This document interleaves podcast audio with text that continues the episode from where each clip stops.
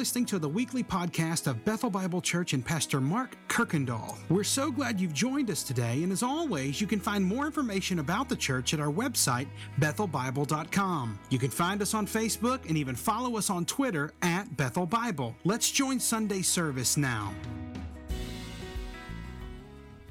If you will find your way to Galatians chapter 5. Now I feel much better. So, Galatians.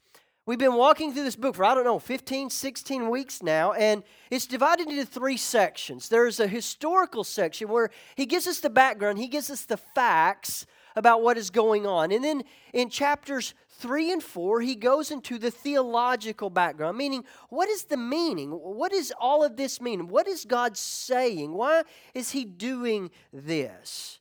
Well, his last two chapters, five and six, you move from historical to theological to the, well, how does this really apply to us? What is the application of all the things that we've been seeing for the last four chapters? But we have to also remember why Paul wrote this letter. Your grandmother, maybe she writes you an email and sends you something. She's got a purpose behind that. Well, this is Paul's purpose for the book of Galatians. It's found in chapter 1, verse 6. And he says, I'm astonished, I'm dumbfounded that you are so quickly deserting him who called you in the grace of Christ and you are turning to a different gospel. So, Paul has been using, we've seen this week after week, he has been using every tool in his tool belt to win the Galatians back to the idea about the truth of the gospel because they were in danger. They're in danger of crossing over the line into believing that their works, their good efforts that are needed for salvation and reconciliation with God. And so, over and over, Paul has been trying to show them the answer to how is a person reconciled with God? Or maybe in our most modern context, he's trying to answer the question how is a person saved? Now, the Galatian Christians, they were in danger believing that your reconciliation between you and God is by believing in Jesus, yes, but also by attending our Jewish ceremonies and eating our Jewish foods, and even men being circumcised. Now, we might not be in the dangers of, of those false teachings, but man, we're no way immune from this. Mean, I've heard things and people to say, well, I'm saved because I walked down an aisle, or I'm saved because I said some prayer, or I'm saved because I was baptized. And that is the exact same error. It is saying that salvation is Jesus plus something that you do. So, over and over, Paul has been trying to prove to them and to us that salvation is possible through Jesus plus nothing. And so today, Paul wants them to look into the future. He's gone back in the past to Abraham, but now he says, I want you to, I want you to look to what's ahead. And he wants them to look down the road they are on. And he wants them to see, wants them to imagine where this road is actually going to lead them. One path we'll see today is going to be marked by nails, and one path by knives. One path is going to lead to freedom, but the other path is slavery. So here's your main idea for today that true freedom is found in nails, not knives. True freedom is found in nails, not knives. Now, freedom is a, it's a tricky word because freedom, when I, I say that, your mind might be going to a couple of different places. Maybe you think of like political terms like freedom of speech and freedom to bear arms, freedom to vote, or maybe personal freedoms. You know, I want to be my own person. Kind of living in that world in our home. You know, you don't want anyone to force their beliefs or their values or their lifestyle on you. You want to be free from that. But I think when we hear the word freedom, here's what we often think freedom is me getting to do what I want to do, whenever, wherever, however, and with whomever I please. I think that's where our minds kind of typically go when we think about freedom. But if that really is the definition of freedom, then following God must become really inconvenient and difficult for us. Because if that's my idea of freedom, if there is a God, then He must have an opinion about what I should do, with whom I should, or, or where I should do certain things. And I think when that's our idea, we find it hard to follow the Lord. But what we're going to see is freedom is found in nails and in not knives. Freedom is found in nails and not knives. So, Galatians chapter 5 today, we're going to make it through 15 verses today. We'll begin in chapter 5, verse 1. I, I title this Two Roads, Nails and Knives. He says, For freedom, Christ has set you free. Stand firm, therefore, and do not submit again to the yoke of slavery. So, in this verse, I, I see two roads. One road is, talks about a road of freedom, the other road, it's a road that leads to slavery. But then what is? Then what is freedom? What kind of freedom? What is Paul? What does he have in mind when we think about freedom? Well, I think the Bible defines freedom this way. Freedom is when you have the opportunity. I find that in 1 Peter chapter 2. But you also have the capacity or, or the ability. John 8. And desire 2 Timothy 1, to do what leads to joy in life. Meaning, when you don't lack opportunity, when you don't lack the capacity, when you don't lack desire to do what brings joy in life. So, growing up, my mom was a huge Elvis Presley fan. So, I grew up watching the old Elvis movies Blue Hawaii, uh, Viva Las Vegas, uh, Frankie and Johnny, but my favorite one was um, Fun in Acapulco. So if you've never seen it, you need to go rent it. You know, PG movie, was great. But he moves to this place in Acapulco, and he, he is a lifeguard, or he meets, he gets fired, falls in love with this lady, and uh, trying to become a lifeguard. Well, that was like the most prestigious thing you could do. And so he takes this guy's girl. Well, this guy becomes, and he realizes, is a professional cliff diver. So, what's Elvis going to do? He wants to earn this man's respect. He wants to earn the love of this woman. So, he's going to uh, become a cliff diver. And anytime I watch a movie, th- that's what I want to do. It doesn't matter what it is. So, I grew up, I wanted to cliff dive. So, let me paint freedom in the eyes of Elvis Presley and fun in Acapulco. Because remember, you have to have these elements. There has to be opportunity, has to be capacity, has to be desire to do what leads to life and joy. So let's say I make my way to Acapulco.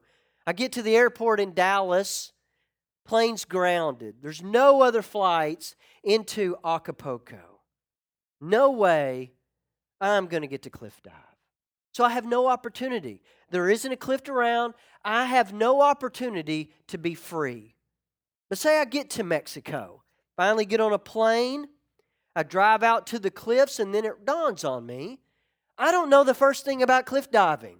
I've seen some movies. I've seen Elvis Presley do it. I mean, how hard can it really be? And then I look up at the cliff and I realize, yeah, I have no idea what I'm doing. So I have opportunity. I am there in Acapulco, but I have no capacity. I have no idea how to not kill myself. Well, say I make it to Acapulco. I find a, a cliff diving legend. And for three weeks, I'm there and he trains me. So comes the day, man, I have the opportunity.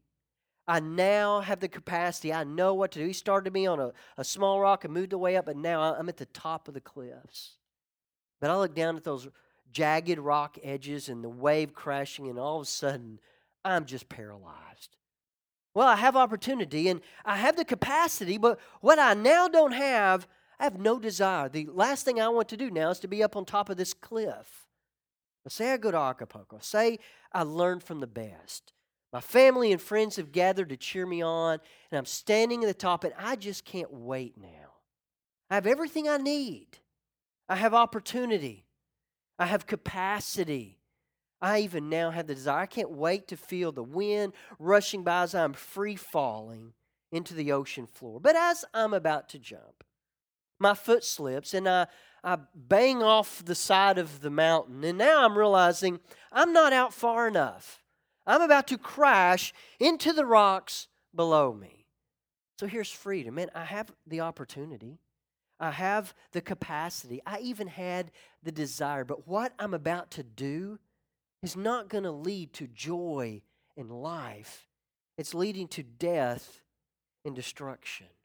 And so you have to have all of these to be truly free. So, in order to be truly free, it's not enough just to have opportunity or capacity or desire to act. The acts you do, they must lead to life and not destruction. So Christ came and he gave his life so that you would not lack the opportunity, the capacity, or the desire to do what will truly bring you joy in life. In fact, you know what he has just said?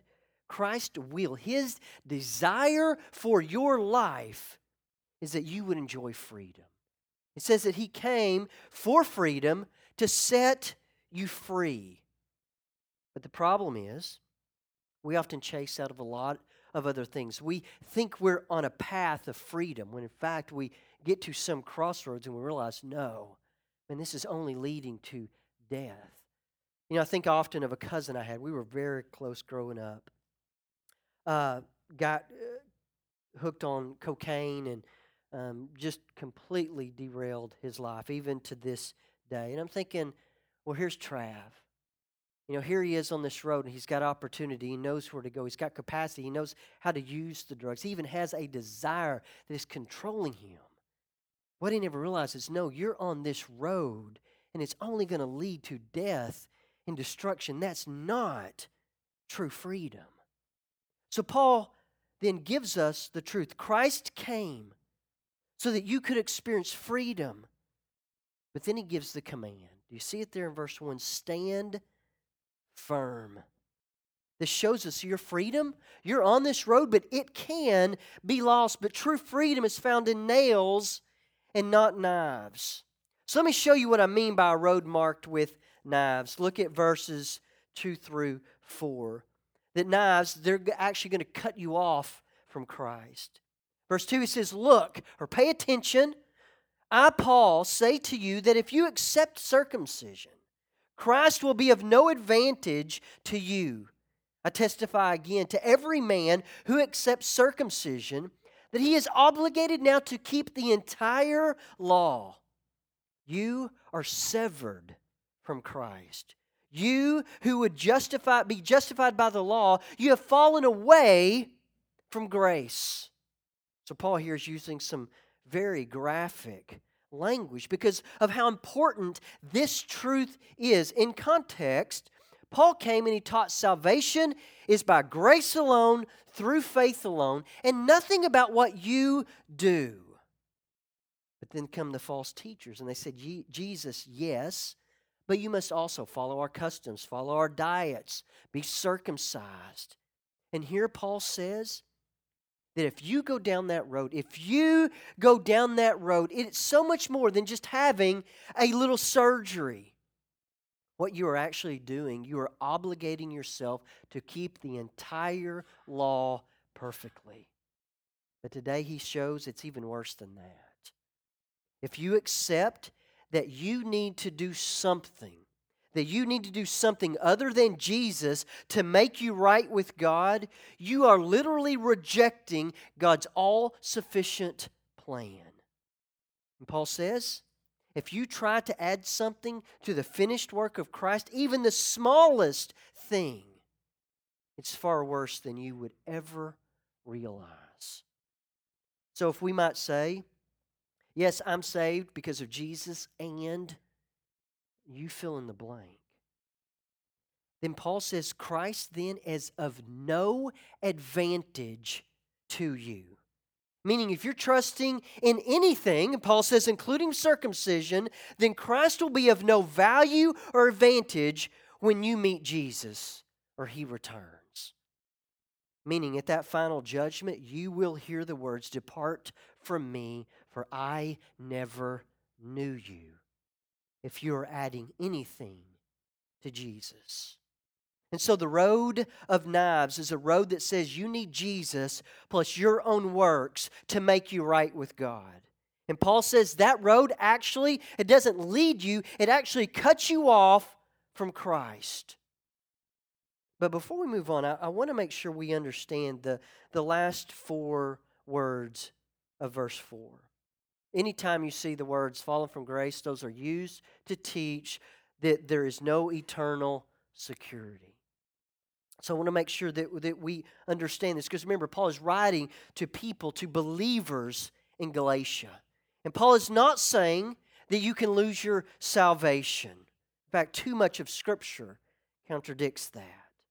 We don't earn it by our behavior, and we can't unearn it by it either. But this word grace, what he is talking about, he's not referring to salvation, but the means or the road to salvation. So I see the picture like this. The Galatian believers, the men, they're, they're lined up and the knives are being sharpened. You know, they're getting ready. They've heard two messages one of Jesus Christ and nothing else. And the other one is Jesus, plus you need to do these things. You need to become a good person. One, salvation is by grace through faith in Christ alone. And he says if you accept that, it leads to freedom. But if you don't, if you go down this other road, then you are leaving the road of grace and you are jumping on, you're beginning to walk on the road of the law or a road marked with knives. The road of nails is the nails of Christ. And, and if you, what's happening is you can jump over to the other road that is marked by human effort, and I would call them knives. But Paul wants to remind them that the road marked with the nails of Christ, it leads to true freedom. Because he's going to say freedom is found in nails and not knives. Look at verse 5 and 6. He's going to say this road of nails, it's going to secure your freedom. He says, For through the Spirit, by faith, we ourselves eagerly wait for the hope of righteousness. For in Christ Jesus, neither circumcision nor uncircumcision counts for anything, but only faith working through love. So notice the road that leads to righteousness is not by our good works, but is through faith, by the Spirit, and this faith is then seen by other people through our love. So this is a totally different road. The road marked of knives is a road of counting on your own good deeds, a road of doing things in your own strength, in your own power, a road that actually, what it does, it makes much of you and it makes much of me. But the road marked with nails, noticed it's by the Spirit and faith and faith seen through love. So, what is Paul talking about?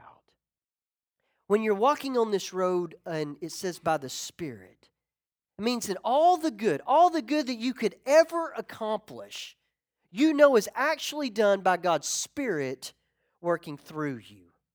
So when you get up early and you have that great prayer time, if you're on the road marked with nails, I mean, road marked with knives. You know what? You're doing it because maybe it makes you feel better. Maybe you do it because you think it earns God's favor. Maybe we do because we want to look good in people's eyes. But if you're on the road marked with the nails of Christ, you realize that the only reason you even got up, the only reason you knew to pray was God's Spirit leading you and even giving you the words to say. So, a life on the road marked by nails relies on the Spirit for guidance, strength, and even, even the results. But it's also by faith. It's an active trust in the Lord. In the road marks with knives, you know what? You are trusting in yourselves and your own goodness. And we then, we become our own saviors. But the road marked with the nails of Christ, man, it's that constant walk of fighting to believe in the promises of the Lord. And then he says faith, faith working, and it, it's seen through love. And Paul has in mind here love and service to others because we'll look at that next week. And Paul says that that road marked with the nails of Christ is known by their love for others. But in the end, they know. If you're on that road, you know all the good you are doing, even loving and serving other people, that it doesn't earn you any more of Christ's love and acceptance. Man, but you're serving, you're loving, you're doing out of pure desire for Christ, not to earn anything from Him because you've realized you've been given more than you could ever imagine. But notice where this road leads. Those living by the Spirit through trusting faith and, and not their own works, they can expect righteousness. Meaning that at the final judgment, if you're on that road marked with nails, you get to know you will stand there with a clean and clear conscience. There is absolutely no judgment you have to fear. There's no condemnation that you sit under because you are fully and wholly clothed in the righteous, perfect perfection of Jesus. And what is true of Him is put into your account as if it's true of you. And Paul says that true freedom is found in nails, not knives. But remember verse 1? Paul said to stand firm. Now, why would he need to tell us that? If you're on this road and he says stand firm, why would he need to remind you to stand firm? Well, here's what he's going to show us. Some people, they're going to try to cut you off from Christ. Look at verse 7 through 12 or 7 uh, through 12. But you were running well. Man, you were in stride. You had found your groove. But who hindered you? Who hindered you from obeying the truth? They were walking along and they're, they're, they're coming after you, and it's not the one, it's not the one that called you. But a little leaven, man, it just it's to destroy the, the whole lump. So here's what happened. They started off great. Man, they were running the race. They're running well on that road marked by the nails. But someone, the Judaizers, these false teachers, they, they jumped in front of them to try to cut them off. And I think what happens, what we're about to read is, is powerful and it's a little alarming. So don't read ahead yet. But we need to understand that there is no, Paul's going to say there is no middle ground. It's two roads. You choose but you don't get to have one foot on one road and one foot on the other. There is no middle ground when it comes to reconciliation with the Lord. Paul's about to get loud. He's about to use some words that are going to shock us because of what's at stake. And if these men, if they go forward with this surgery, if they go forward with circumcision, you know what they're doing? They're abandoning the gospel. By their actions, they are saying, Jesus, you are absolutely worthless. But I know, I know what we're all thinking.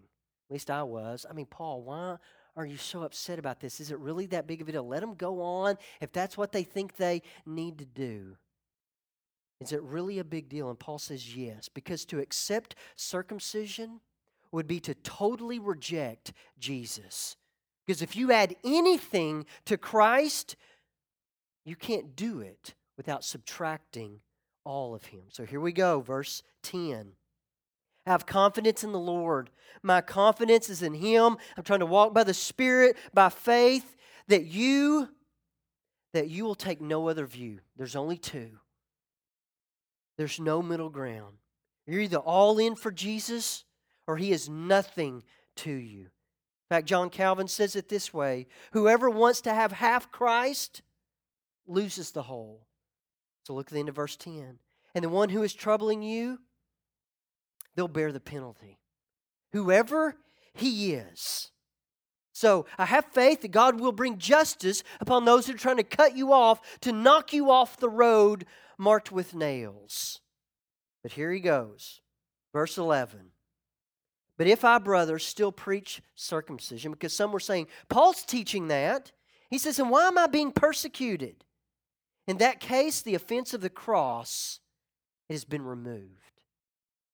But here is one of the most shocking verses in the New Testament. Paul says, I wish, I wish those that, who are unsettling you would emasculate themselves. Now, Paul, He's not threatening the Judaizers with violence. He's not out for revenge. And although he is speaking of physical mutilation, I think he's speaking spiritually. Because here's what is helpful it's helpful to know the common practices of Galatia. When Paul is writing this, the, the pagan priests who lived in Galatia, this is who they grew up with.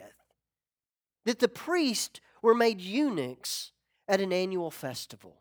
It was a part of what you do. It would have been so normal for them to see this. So perhaps Paul's saying something like this. If you if you insist on getting circumcised, you are trying to be saved by a ritual, meaning human deeds. But that is just another form of paganism. You might as well go all the way and become a priest. Because the Judaizers who were making so much of circumcision, they're no better than these pagan priests who gave themselves in service to an idolatrous religion. he says, if that's the road you're going to go down, then go all the way. Once again, he's using such graphic language because of what's at stake. In fact, it's their eternal futures are at risk. And Paul wants to make sure they know how serious this matter is. And Paul wants them to see that true freedom is found in nails, not in knives. But Paul knows that, that not only is the danger of trusting in knives and not nails, but with the Judaizers who were even coming within the church. And so just let me read verses 13 to 15. He says, For you were called to freedom, brothers, on that road.